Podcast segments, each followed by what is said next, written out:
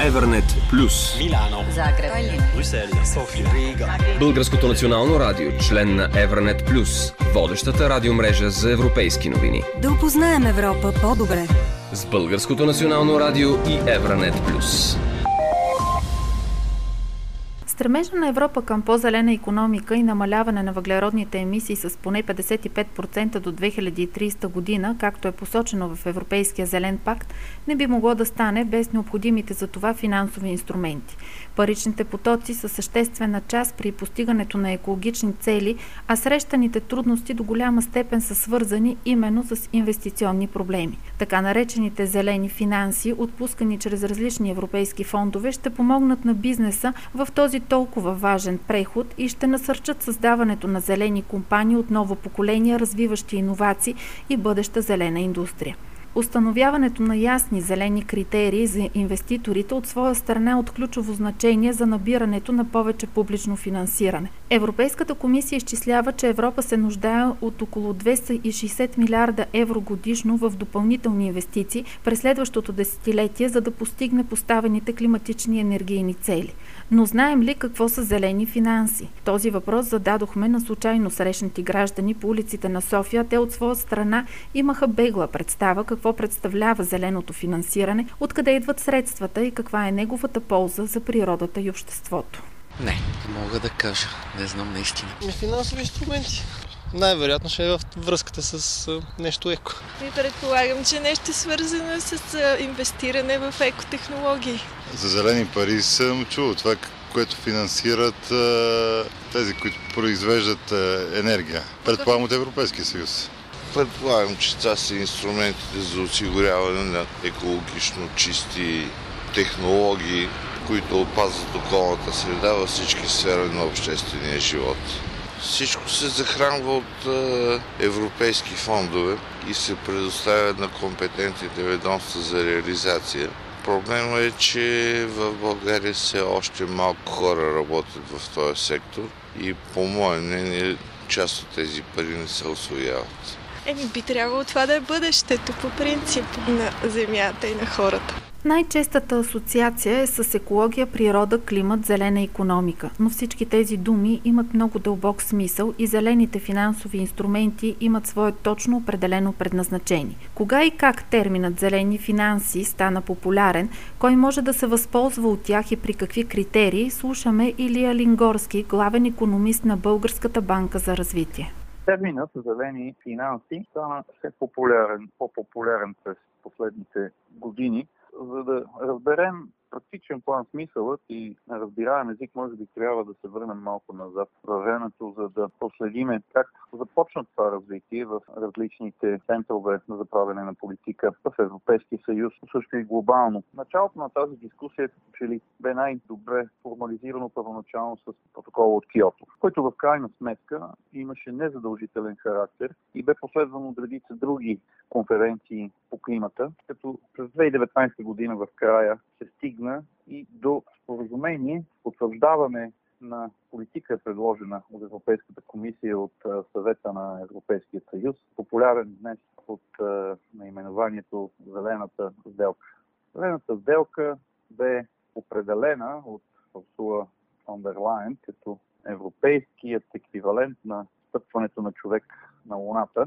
Някакъв смисъл ни подсказва какъв е и брюкселският контекст на подобен тип постижения, но също така амбицията на администрацията в Брюксел по отношение на този план, тъй като това все още до голяма степен е план за определен тип законодателство и развитие на определен тип регулации, които да превърнат потокът от финанси, от банковия, инвестиционния и по-широко финансовия сектор към проекти и компании, стартиращи и развиващи проекти за трансформация на своята дейност и економика цяло към по-зелена и по-кръгова с доста амбициозни цели на Европейската комисия, а именно за намаляване минимум 40%, пък вече с новите цели до 50-55% на парниковите емисии в рамките на Европейския съюз до 2030 година и климатично неутрална индустрия в рамките на Европейския съюз до средата на века.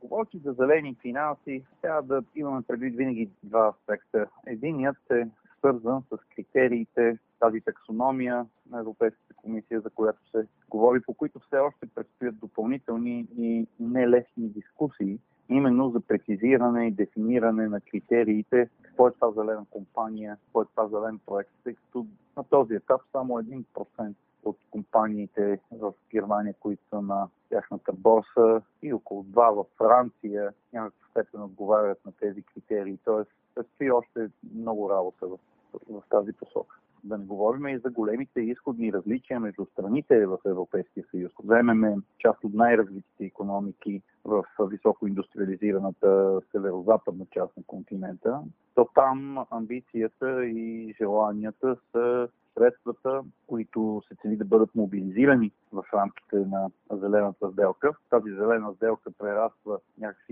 постепенно в план за зелено възстановяване след кризата, причинена от пандемията COVID, тъй като зелената сделка беше практически анонсирана малко преди кризата да започне в тези страни, в тези високо индустриализирани економики, амбицията е ресурсите да бъдат насочени предимно към иновации и високи технологии. Тези страни имат и базата за развитието на този тип технологични отрасли и напредък, което би им дало и много съществено технологично преимущество до края на века спрямо останалите економики, особено тези в новите страни членки, които пък търсят реализация на плана за възстановяване и устойчивост на Европейския съюз и в контекста на зелената трансформация и зелена сделка, за да могат нашите економики да догонят по-бързо, по-успешно и възможно по най-устойчив начин най-развитите економики в, в Европейския съюз. Така че дискусията по превръщането на тези намерения, насоки и директиви на, на брюкселските институции в законодателство и регулации с задължителен характер продължават и, и те първо предстоят, особено по отношение на прецизиране на критериите за това какво всъщност са зелени финанси.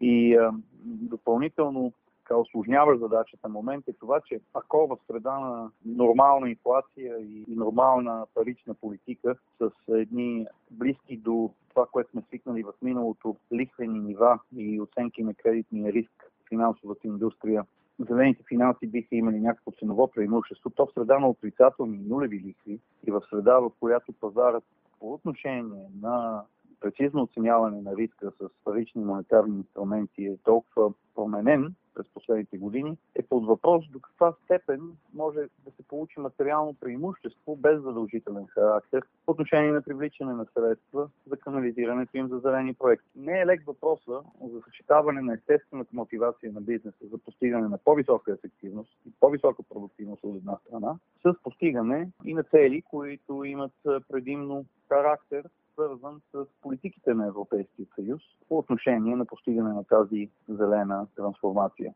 Двата основни стълба на тази зелена трансформация, както са дефинирани документите на комисията, са от една страна декарбонизацията, но от друга страна дигитализацията и надяването на технологии за управление, които до много голяма степен да могат да доведат до изключително неутрална спрямо климата и економика до средата на века с много висока степен на кръговост на ресурсите. За начина по който се тръгна към тези зелени финанси, за наличните фондове, за приоритетните сектори и за големите неизвестни, ни разказва енергийния експерт Боян Рашев. Начина обаче по който се тръгна към те наречените зелени финанси, естествено от една страна стоят всичките фондове.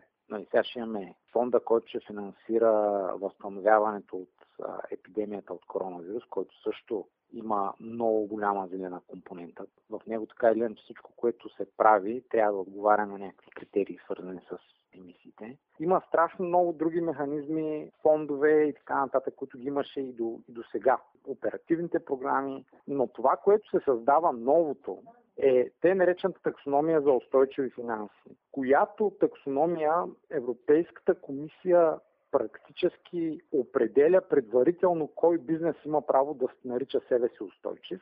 На теория трябва да има 6 различни групи критерии за това, но реално за момента са разработени само критериите, свързани с намаляване на въглеродните емисии и адаптация към климатичните промени. Комисията това, което направи е, тя хвана всички бизнес дейности, всички економически дейности по кодове и си хареса такива, които реши, че могат да бъдат наричани устойчиви и съответно само такива бизнеси ще имат достъп до те наречените нали, sustainable Financing или устойчиви инвестиции. Това работи в положителна и отрицателна посока. Нали? Ще има ограничения, ще има бизнеси, в които публични средства европейски изобщо няма да се вливат и за които даже ще бъде трудно и частни инвестиции да се правят, особено през борсата, примерно. И в същото време се определят сектори, за които да има неограничен достъп до публично финансиране, практически,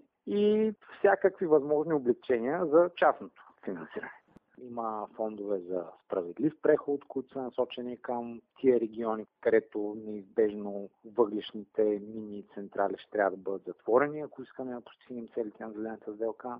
Като закриеш мините, нали, доста хора ще останат без работа, трябва да се намери някакъв начин. Има много различни възможности. Истината е, че най-добрата от всички гледни точки за България възможност е те да продължат да си работят. Единствената гледна точка, която не харесва това, са въглеродните емисии. Само, че най-великата цел на Европейския съюз в момента е намаляването на въглеродните емисии, така че ние тук влизаме в директна конфронтация по отношение на минимарцевски и целият комплекс. Големия въпрос е къде попада ядрената енергия, примерно, който още няма решение. Климатична гледна точка, тя е перфектна. Тя е перфектна и от гледна точка на замърсяване на въздуха, примерно. Но и там знаем какви са проблемите там потенциалните. Те са свързани с радиация и някакво замърсяване с радиоактивни отпадъци. Но като цяло ядрената енергетика, между другото, е енергетиката, която има статистически доказано най-малко негативно въздействие върху здравето и околната среда. В сравнение с всяка една друга, включително слънце, вятър и напитетика и други такива. Нали, ние хубаво искаме да не ползваме никакви фусилни горива, но то практически не е възможно. Поне газ трябва да ползваш, защото има страшно много индустриални дейности. Няма откъде да вземем енергията, ако не ползваме поне газ, за каквото и да е. Искам да ви дам сега един пример, който в момента е напълно реален. Значи, поради огромното зелено финансиране, примерно в Великобритания последните 10 години, там се изградиха огромен брой вятърни паркове, които вятърни паркове, когато духа, ти дават много хубаво зелено електричество. Когато обаче няма вятър, както е в момента, се случва нещо трагично, защото междувременно тия хора се закриха въглишните централи, останаха с относително малко газови централи и не инвестираха в никакви нови ядрени централи. И това, което стана, е, че в момента те имат естим ток само когато духа вятъра. Когато вятъра спре да духа, имат огромен проблем. Те имат огромен проблем с поддържането на мрежата, да не говорим за цената на тока, която вчера, примерно, цената на борсата в Великобритания е стигнала 540 паунда на мегаватт час, което е в киловатт часове, ако го конвертираме и в, и в левчета, е горе-долу лев и нещо на киловатт час. Нали си представя това цена за, за, за индустрията, не за крайния потребител. Не, това е цена, при която всякаква индустриална активност спира. Тя не може да съществува, тя не може да работи. А там потребителите, домакинствата, също са на свободния пазар. И познайте какво се случва с тях, какви сметки получават. Така че зеленото финансиране, ако се действа разумно и относително ограничено и с ясни цели, които обаче да не унищожават някакви работещи системи, от него може и да има голяма полза. Когато се прекалява обаче и когато се опитват да планират само с една единствена приоритетна цел, тогава ще имаме огромни проблеми. Ако някой ме пита мене къде трябва да се инвестират най-много средства, бих казал, че те трябва да се инвестират най-много в намаляване на замърсяването на въздуха. Тоест замърсяването с финни прахови частици, азотни оксиди и други замърсители на въздуха. Не говорим за парникови газове тук. И в намаляване на замърсяването на водите, защото знаем, че в България всъщност сме доста далеч от най-добрите възможни нива, които ги има в Европейския съюз. Другото нещо, което трябва много да се инвестира е подобряване на управлението на отпадъци и изобщо ресурсите. В смисъл, ние много малка част от отпадъците ползваме адекватно в България по някакъв начин, след като се превърнат в отпадък. Това са за мен приоритетни неща, които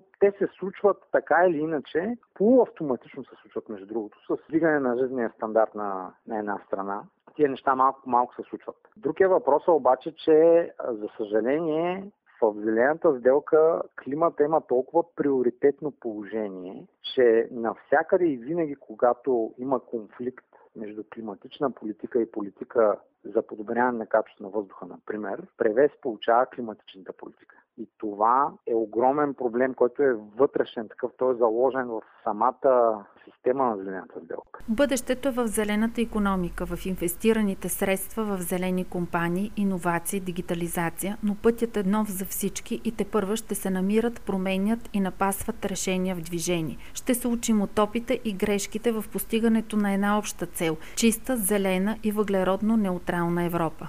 Този епизод реализираха Йоан Колев и Русица Александрова. Евернет Плюс по Българското национално радио.